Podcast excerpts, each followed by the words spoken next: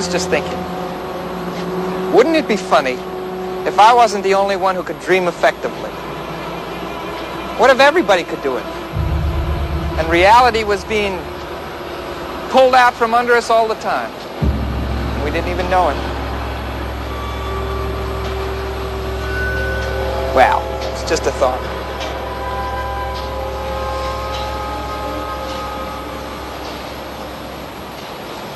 I'll sleep on it. All right. And we're back. We are Lost Futures, a Mark Fisher podcast, and I'm Steven. I'm Marlowe. And today we're covering Chapter 7 If You Can Watch the Overlap of One Reality with Another Capitalist Realism as Dream Work and Memory Disorder. Yep. Okay, so starts out uh, with Jameson, uh, Antinomies of Postmodernism, where he calls the postmodern condition a fungible present.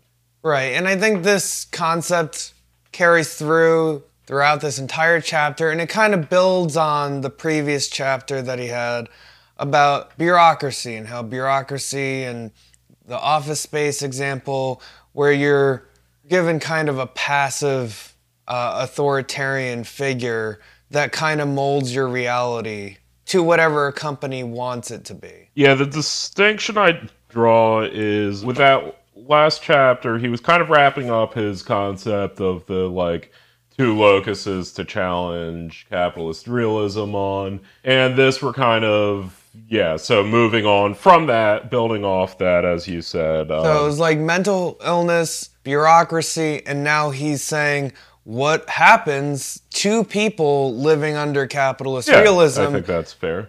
how how are their lives and their experiences uh, changed? How are their realities shifted? And one thing that he looks at initially with this is this idea of dreaming, but uh, also as a as a kind of fungible reality. Yeah, so fungibility, I mean, I, I think interchangeability is a fair enough synonym to use. A reality that can be molded in such a way, but he wants to distinguish from generalized concepts of propaganda, I guess, or like the even getting a little more than like the Marxist idea of ideology, more of a a reality that's constantly changing, but you don't even know. Pretty much the idea we're working. I relate this similar uh, similar to I think what he does with management coming to you telling you you need to work on Saturday, you need to work on Sunday. You're you're constantly changing every week with different alternating schedules. Sometimes they they'll set a schedule and they'll change your schedule at the last minute and then come to you and say, "Well, we're really sorry, but can you come in this time?" And that and, and for the good of the company. And I feel like that's really what fungible reality under capitalist realism looks like in a very concrete way. He goes in on um, uh, the idea of the manager who gives like competing goals that are self-contradictory but the contradiction isn't like even what you said about like saying we're sorry but uh, I think he's talking more about a thing where there's no acknowledgement enough to even know they should say sorry. Yeah. I think is fair to say. So he, he starts with The Lathe of Heaven, one of the seminal books in anarchist written anti communist sci fi from the 20th century. Ursula Le Guin. Yes. Le Guin? Le Guin. I honestly don't know. Uh, I've never actually heard her name pronounced by someone who knew the pronunciation. Only seen it written down. Uh, so it's about a man named George Orr, or as I call him, George Orr. Essentially, he discovers that when he dreams a thing, the thing that he dreams suddenly becomes reality. So if he, you know, dreams it's raining, it'll be raining the next day. Um, that sort of thing. If he dreams his aunt is dead, he will find out from I think in the in the story he finds out from his mom that his aunt died in a car crash and it was already presumed that he knew this when he didn't. Right, right. Like, yeah, that's the main deal. So there's two deals with it. The first deal is when the reality changes, if it changes something in the past, reality comports to it, and George Orr is the only one who doesn't know that a change took place. So, you know, we watched the PBS movie. Really great. Yeah, yeah, it's a fun. Um, From the 70s? yeah, yeah. And, uh, yeah, I, I hadn't read this. I've read 84, 1984, but, um, 1980 film. 19, The film Lathe of Heaven is from 1980 with uh, Bruce Davidson, Davison, who you'll recognize, I believe, from one of the Marvel uh, X Men movies. He was in X Men 2, I think. The one where they were doing social justice for the support of mutants. I think he was in that one. wait, was he the senator? Yeah. Oh, shit. Okay.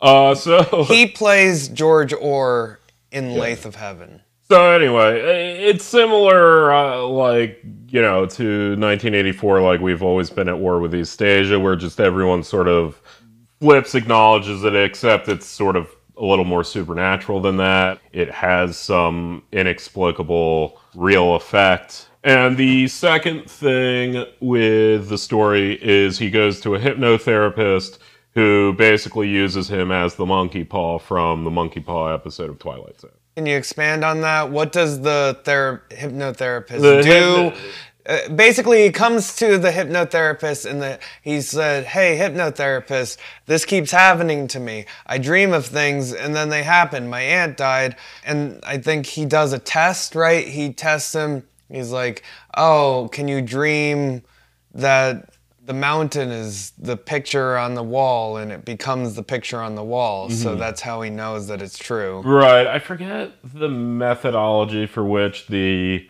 hypnotherapist took himself out of the causality chain. So he also knows that it happened, but he figures something out.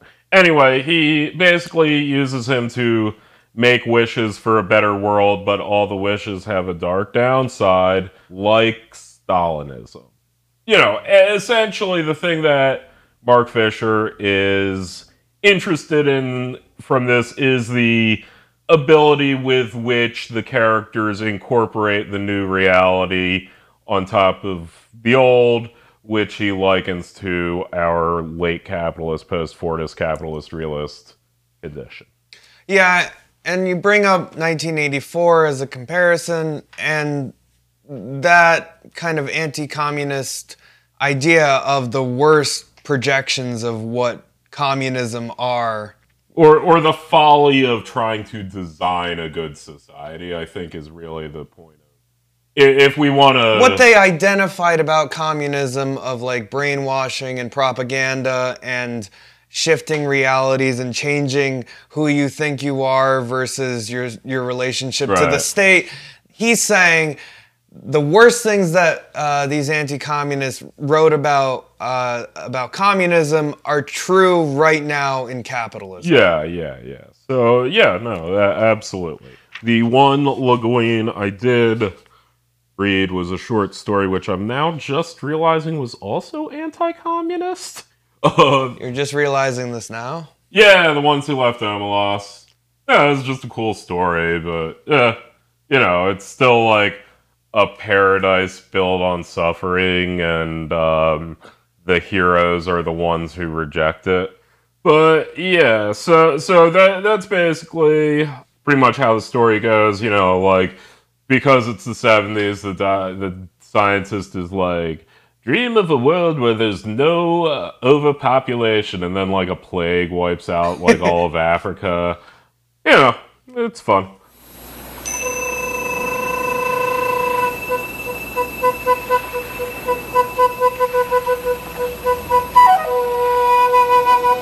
Well, we have, he relates this to Freud, Nietzsche, and Kant. And he's saying, you know, we know from all these people that this doesn't only happen when you're dreaming, this happens when you're waking. We see these, this screen of life through this kind of parallax view, which will come up in a, in the next chapter, but you see the screen of life through this thing that is fungible, that is easily molded to whatever the reality and context is telling you. Right. So he uses the example of, I mean, Gordon Brown, I think, is the big example he uses for that in politics. You had a particularly good American example of that. Yeah, Gordon Brown, for the context here, is a British politician, and his whole point with Gordon Brown is that in the past, labor, left wing politicians used to pit themselves and invent a working class background. Like Well- these kind of bourgeois politicians would be like, I was once a working man. I grew up living with this working class job, and here I am now talking to you man to man, working class man to working class man. You know, it was common for these politicians to have their life story scrutinized and picked apart and shown to be false. But here in Gordon Brown's example, Mark Fisher is pointing out that he's the first labor politician who's supposed to be a left wing politician who invented a capitalist past. That he worked in finance. What he worked in finance was not really um, yeah business is in my blood is what he said and that his mother was uh, she would have called herself a businesswoman and yeah while there have been labor politicians who have tried to invent working class backgrounds for themselves before Brown is the first to try and invent a capitalist background. And he says that this kind of fungible reality uh, is the thing that animates a voter. Right. And, and that it's the first time a labor left wing politician is saying, you should identify with me as a capitalist, not as a regular working class person. Yeah, I, I mean, with Brown specifically, what he was saying was that Brown, in fact, was from a working class background. He was, you know, this kind of Scottish tradition of the like working class politician. uh, Presbyterian socialist. yeah, yes. Uh, the English political matrix is fascinating. But he ran fairly consistently through the 80s and what have you as Mr. Working Class background. And then, you know, starting in the 90s, he just kind of flipped the switch and never acknowledged that he flipped that switch. He was the rival to Tony Blair, who ended up being more or less the face of neoliberalism in, well, I guess Thatcher is the face of neoliberalism in, in Britain, but Tony Blair was the face of labor neoliberalism. Yeah, New, new Labor. New Um, Labor. And he says here Blair was Nietzschean's last man by nature and inclination. Brown has become the last man, the dwarf at the end of history by force of will. Yeah, yeah. Tony Blair never ran as a working class. Like he, he, that was never a thing. When Labor did that switch, he didn't need to reinvent himself. Gordon Brown did, and he did so successfully without ever acknowledging the fact that he did that. Right. And I think that that is part of what Fisher sees as a huge problem under capitalist realism, which is that all of these kind of working class energy as a political movement are always negotiating with neoliberalism and bourgeois kind of politics. And this creates a fungible reality where what you thought before as a kind of maybe a socialist radical gets incorporated into the propaganda of neoliberalism. The example from America that comes to mind is more like MLK. MLK being kind of a radical Well, I mean, I- I would- socialist um, that has been remolded and brought into neoliberalism as the face of civil rights and and kind of uh, liberalism par excellence, and really whitewashed his history of radicalism as part of the larger project. Yeah, no, I mean, I thought you were talking about the example of you know li- liberal views of Bush. Well, I think that's slightly different. I think the the view of Bush, he didn't really invent a working class No, background in no, the same no, way. no.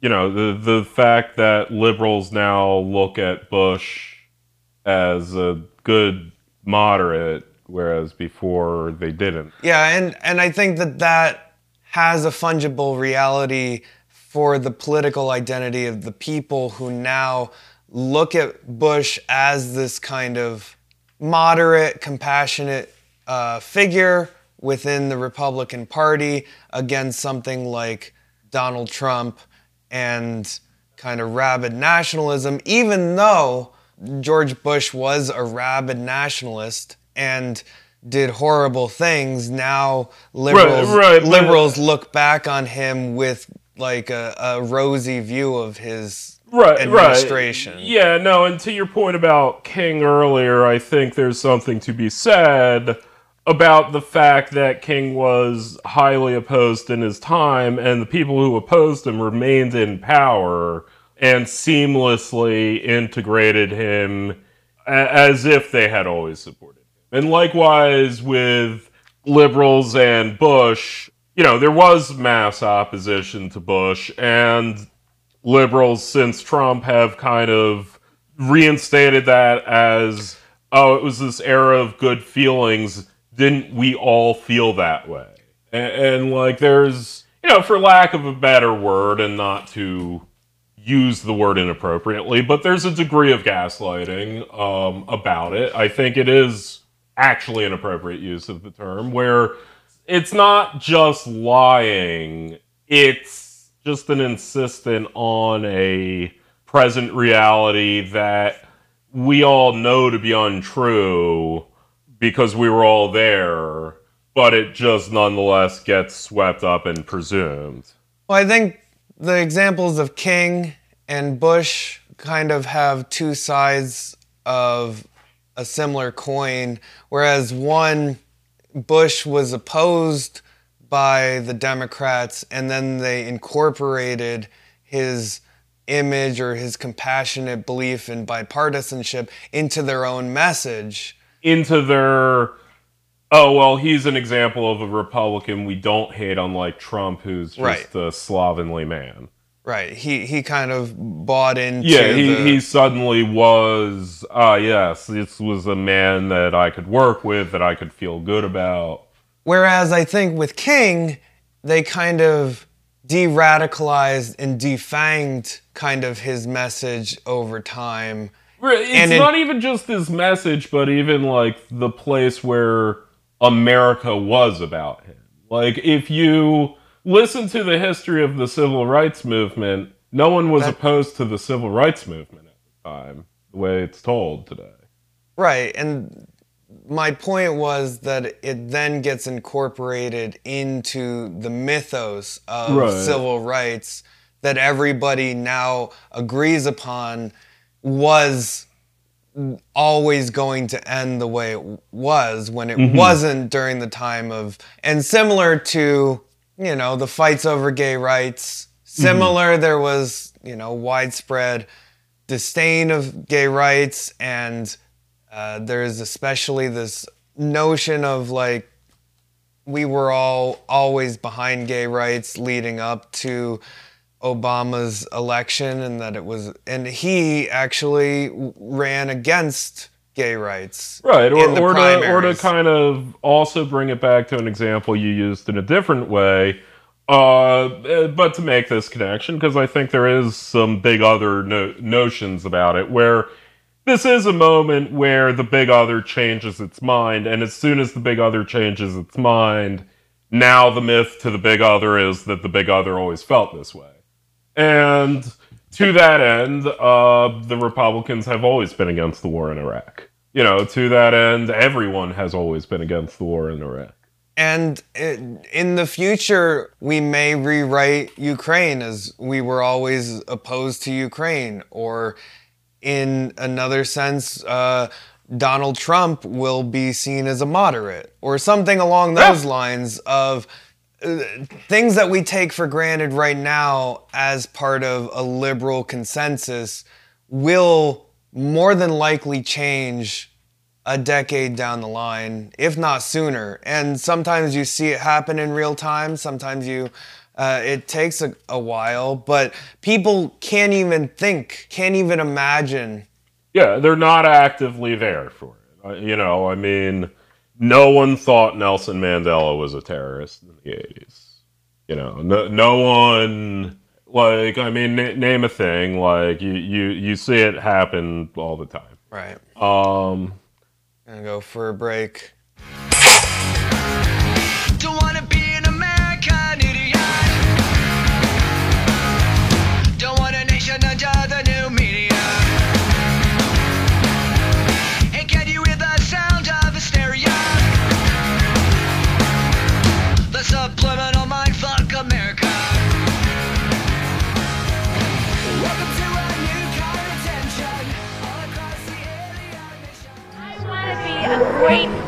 Big, huge elephant with a huge trunk like that.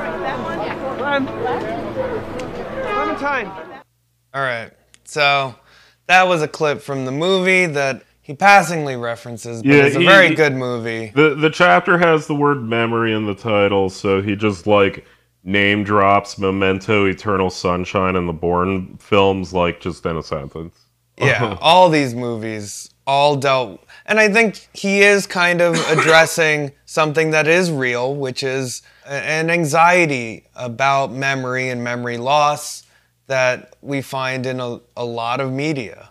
And he's correct to identify this, but he's also correct to identify this as part of a greater political project to have you forget the things that you were so sure of yesterday or the day before or the day before that. And that this then creates a fungible reality where your lives and realities are able to be shaped by those that own businesses in which you work for or have power and, and, and you have no power over them. Right. The need the needs of capital are constantly shifting and they need a compliant working class to go along with that. Jason Bourne does remind me a little bit of the uh, what he's talking about Gordon Brown because he has to remember his past, right? Like he he is a person without past. He's sort of a tabula rasa. He doesn't remember what he had, so he has to find all of these clues about his past. And uh, Yep. yeah, in the original novel, there's uh, this quote I have to know certain things enough to make a decision, but maybe not everything. A part of me has to be able to walk away, disappear. I have to be able to say to myself, what was isn't any longer, and there's a possibility that it never was because I have no memory of it. What a person can't remember didn't exist for him. And this is very true in Eternal Sunshine of the Spotless Mind, where the kind of sci fi reality allows this corporation to go in and erase the memory of a person. Uh, well, they erase both people's memory from of each other from existence. So, like if you break up with your spouse or your partner and you don't want to remember them, you can just wipe them from the memory. And that it's a service that this private corporation does. And what happens when that those two people start remembering their past and meet each other again? Right. So he, he relates it to uh, Jameson, Antinomies of the postmodern, as well as the idea of deterritorialization and reterritorialization from Deleuze and Guattari. And also, I mean, as a callback to hauntology, he in fact does mention Leonard's from Memento's theoretically pure anterograde amnesia Yep. uh, which in hauntology was used kind of in this manner to suggest the haunting, where, you know, for example, to Leonard, you know, music he might have heard right before the accident 20 years ago feels like music he listened to just yesterday. And, and that kind of idea that when you have a fungible past, a fungible present, it does mimic the idealized symptoms of anterograde amnesia.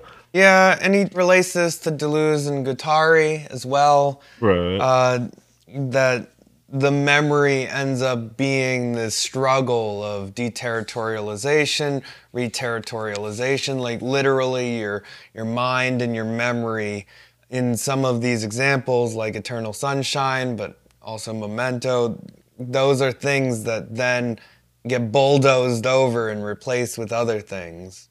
And you have like flickering senses of them. He mentions uh, memories are photoshopped. Here's a good quote. If memory disorder provides a compelling analogy for the glitches in capitalist realism, the model for its smooth functioning would be dream work. What we are dreaming, we forget, but immediately forget that we have done so. Since the gaps, lacuna, in our memories are photoshopped out, they do not trouble or torment us. What dream work does is to produce a confabulated consistency which covers over anomalies and contradictions, and it is this which Wendy Brown picked up on when she argued that it was precisely dream work which provided the best model for understanding contemporary forms of power. And this is where he talks about Wendy Brown's essay, American Nightmare, Neoconservatism, Neoliberalism, and De Democratization. And I think this will take a little bit of explanation from uh, a political science person such as yourself. uh, honestly, I always read this. I always had like an issue with it. So her question is Wendy Brown, for the record, is the partner, the life partner of Judith Butler. yeah, okay. And she's more of a political theorist than Judith Butler is, but Judith Butler is also uh, Right. an important political theorist and known for gender troubles. Yes. She's known for gender troubles, nothing else. If you ever meet Judith Butler, ask her Just about gender troubles. Only ask her Only about ask her the about one book she wrote 40 years you ago. have not read a single other book of hers. oh, she loves that in interviews. She loves when people actually ask her. She loves it in Q and A's. She loves it in interviews. Go to a Q and A about a book she just wrote and get in line for the questions. Don't ask her about that book she just wrote that she's talking about. Ask- Ask, her about gender. troubles. ask her, is gender performative? Yes, ask her that. Uh, say, hey, sometimes I like perform a different gender. Does that mean I'm the different gender? Ask her that question. She loves that question. um, anyway, Judith Butler's uh, partner, Wendy Brown, uh, wants to answer the question of how is it that neoliberalism and neoconservatism work together to deliver the same things despite being apparently different. My general question in reading this is I never thought of them as apparently different. I always thought of, at best, neoconservatism to be a specific group of neoliberals that like kind of share a little bit of like culture and history, but otherwise I view them as more or less the same. And I like it never even occurred to me that I, that they ever said they were different, but hey, Okay, so let's look at her me, I don't know. distinction and then you can react to it. How does a rationality that is expressly amoral at the level of both ends and means, in parentheses, neoliberalism, aside, Mm-hmm. so she's defining neoliberalism as an amoral rationality that is concerned with the ends and means, intersect with one that is expressly moral and regulatory neoconservatism in parentheses. So neoconservatism is the moral regulatory system whereas neoliberalism is amoral and it seems like she's saying is a market system. right. How does a project that empties the world of meaning, that cheapens and deracinates life and openly exploits desire, intersect one centered on fixing and enforcing meaning, conserving certain ways of life, and repressing and regulating desire? So, neoliberalism, by this definition, empties the world of meaning and uses life to exploit desire. contrasted against neoconservatism, which is fixing meaning and enforcing meaning and conserving a way of life to while repressing desire. I think that's like one is exploiting desire and one is repressing desire. So George W. Bush's administration is generally considered the neoconservative administration, wherein he directly brought in a bunch of think tank and political theorists in the neoconservative school. Upon winning, that uh, 9/11 sort of accelerated the neoconservative international project, et cetera, et cetera they tried to privatize social securities. Like, there's a very, I guess, particular way she's using regulatory versus deregulate because that doesn't comport with how I would normally use those terminologies. Like, to me, neoliberalism is a generalized set of political theories centered around a general belief in market efficacy and the role of a government to support that both domestically and abroad. Neoconservatism is a form of neoliberalism that focuses heavily on the abroad part and also has a particular history as being former Trotskyist Cold Warriors who believe in, at the very least, a positivist view that liberal market based democracy is a good thing not only for the people who live under it, but also for other liberal democracies. It's better to have more countries that are like yourself. And they believe that a way of protecting and growing markets is an aggressive use of the US military to insert liberal market democracies abroad and encourage their spread and growth while adopting a generally deregulatory scheme at home. And its connection to social conservative you know culture war issues has always been fairly incidental and tenuous. Like it was founded by mostly Jewish ex Trotskyists from New York City. I don't know Like- that she's discussing those that found it though. But I mean, like, oh, it, like until the the '80s, it wasn't married to the Republican Party at all, and it was the '80s where you got that insertion of the you know cultural Christian moral majority with a neoconservative project. She does seem to locate this specifically with the Bush administration and specifically with Christian evangelical Right. voters So it, it seems like or voting blocks in their in their desires. So, so it seems as if almost she's answering more of a question of neoconservatism itself in its modern inception at the time, which was combining neoliberal ideas with culturally conservative ideas. You know, restricting abortion, restricting stem cell research, uh, which is a big issue at the time, and different things like that, uh, gay marriage, etc. Okay, so I think gay marriage being an example of one of the things that she's specifically locating here that as a regulatory thing. That, So- so almost- that regulating people's desires and repressing people's desires, for instance, homosexual desires versus a neoliberal approach of, well, if we just put rainbow flags in our small businesses, that'll increase the amount of inclusivity Right. and and market value of our Yeah. Yeah, and if we're not prejudiced against gay people, then maybe like a qualified gay person will work for our company and, you know, create value for our company. Right. Well, Raytheon Missile Systems is celebrating LGBTQ Pride Month. Employees gathered outside of company headquarters yesterday for a flag raising and a speech by the company's president. Raytheon says it's proud of its diverse and inclusive workplace culture.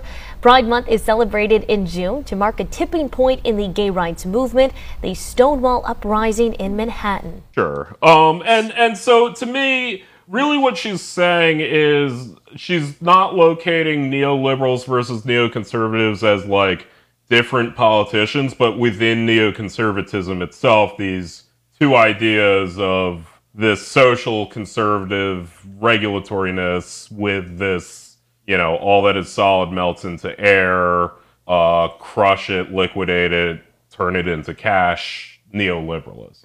Right. And I think what Fisher is zeroing in on is that this, he says it here, symbiosis between these political rationalities and the calculations that they make creates a very narrow view of possibility. And to go back to the overarching theme of the entire uh, book, uh, is there no alternative? It doesn't seem to allow for alternative political structures to exist outside this symbiosis. And it's kind of an old trope that like third party candidates kind of use the duopoly of that there's a monopoly of two different vaguely liberal bourgeois parties that are fighting over three different issues and posturing against them. That seems to be what he's locating in Brown yeah. as a as a way to argue that this creates a fungibility within our realities that make it impossible to find to to break out and have an alternative outside this binary system. Right, and yeah, I mean, generally, I mean, she mentions the Frankfurt School, and it kind of sounds like that. But yeah, this general idea of like using the market choice and providing relevant signs for the consumer to identify with in place of political activism, which is, you know, I mean, I don't think she's just saying like, uh, the culture war is used to distract you from essentially a consensus on uh, economic and you know international issues. That's kind of what she's getting at.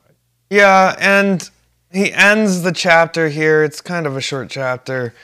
Extrapolating a little from Brown's argument, we might hypothesize that what held the bizarre synthesis of neoconservatism and neoliberalism together was their shared objects of abomination, the so called nanny state and its dependents.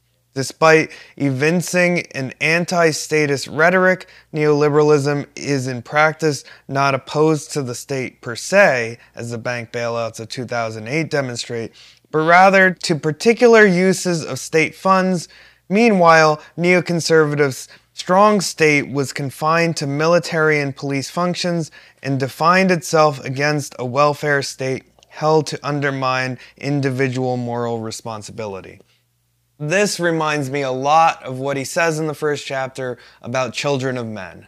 That when given a chance, neoliberalism, and here he's including neoconservatism, that given the chance to accelerate its process, given the, ex- the expansion of surveillance state, given a chance to destroy the welfare state, what do you have?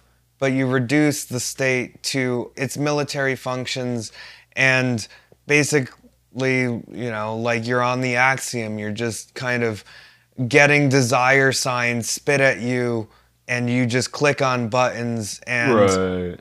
And at the same time there's wars overseas there's things that are being done and atrocities that are being done.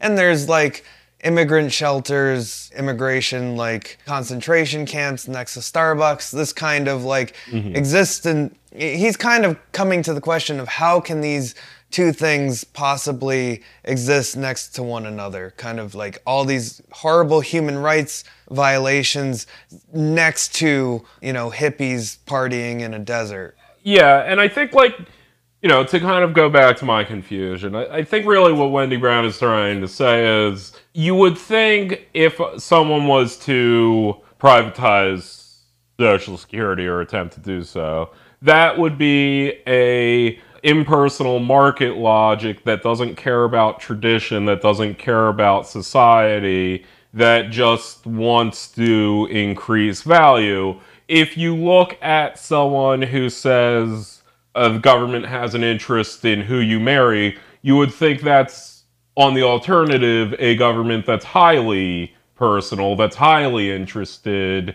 in things other than creating value, that is highly interested in a smoothly functioning homogenous society. And yet, how do they both exist in one party? And why did the Bush administration both oppose gay marriage and try and end social security? You would think they wouldn't go together. Right. And there's this kind of I don't know if it's protectionism, but it's at the same time like a, a conserving in a like traditional sense, the conservation of these, as Wendy Brown says, these fixed mm-hmm. meanings that don't they don't want changed, right? The neoconservatives don't Right. want the definition of mm-hmm. marriage to change. That was a The- huge The, Bush administration also. that was a huge rhetoric Right, back right. then.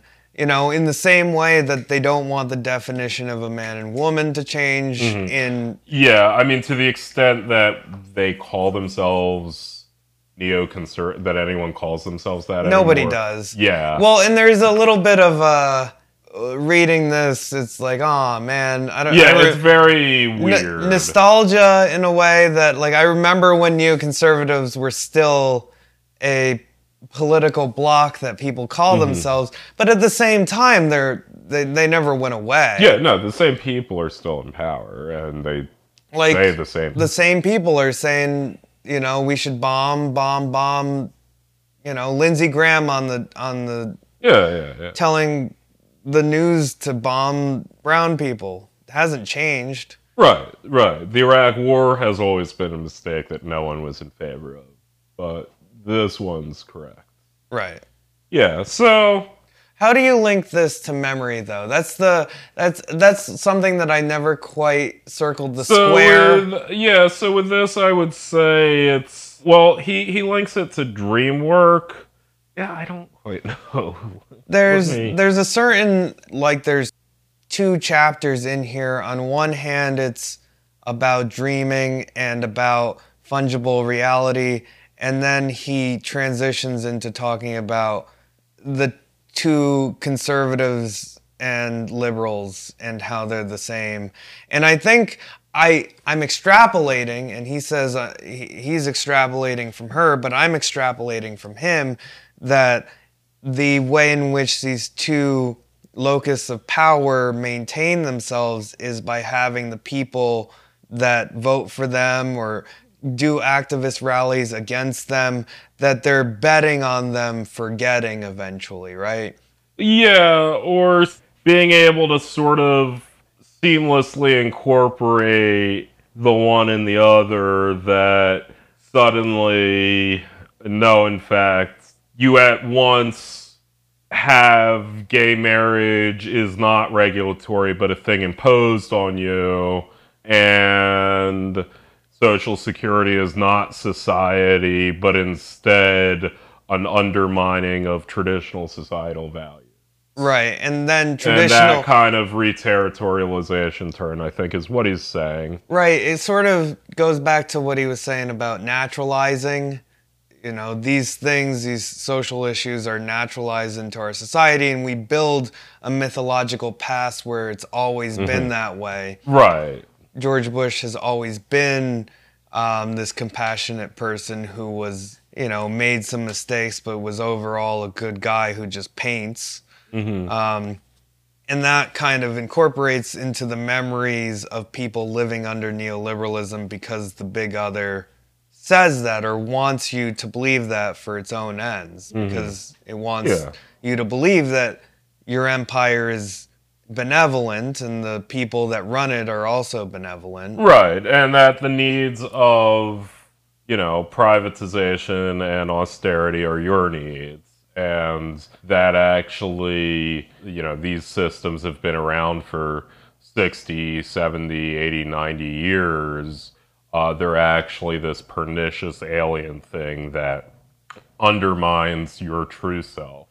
Well, yeah, it also speaks to something he, to go off what you're saying, it also speaks to forgetting the positives of social democracy. Right, exactly, exactly. And or forgetting your history of social democracy that it's this alien and outside thing and not you know, we've had social security for since the 1930s. But like simultaneously telling someone who they're allowed to marry, well that's to protect my freedom. And, and this sort of yeah, territorialization reversal those precepts. Yeah, okay. Yeah, I think we hashed that out. Um, Check out next time when we go deep into Kafka. Uh, there is no central exchange, and we'll leave you Never forget 9 11. leave you. Remember to never forget. Remember the night, the night you said I'll love you. Remember, remember you vowed by all the stars.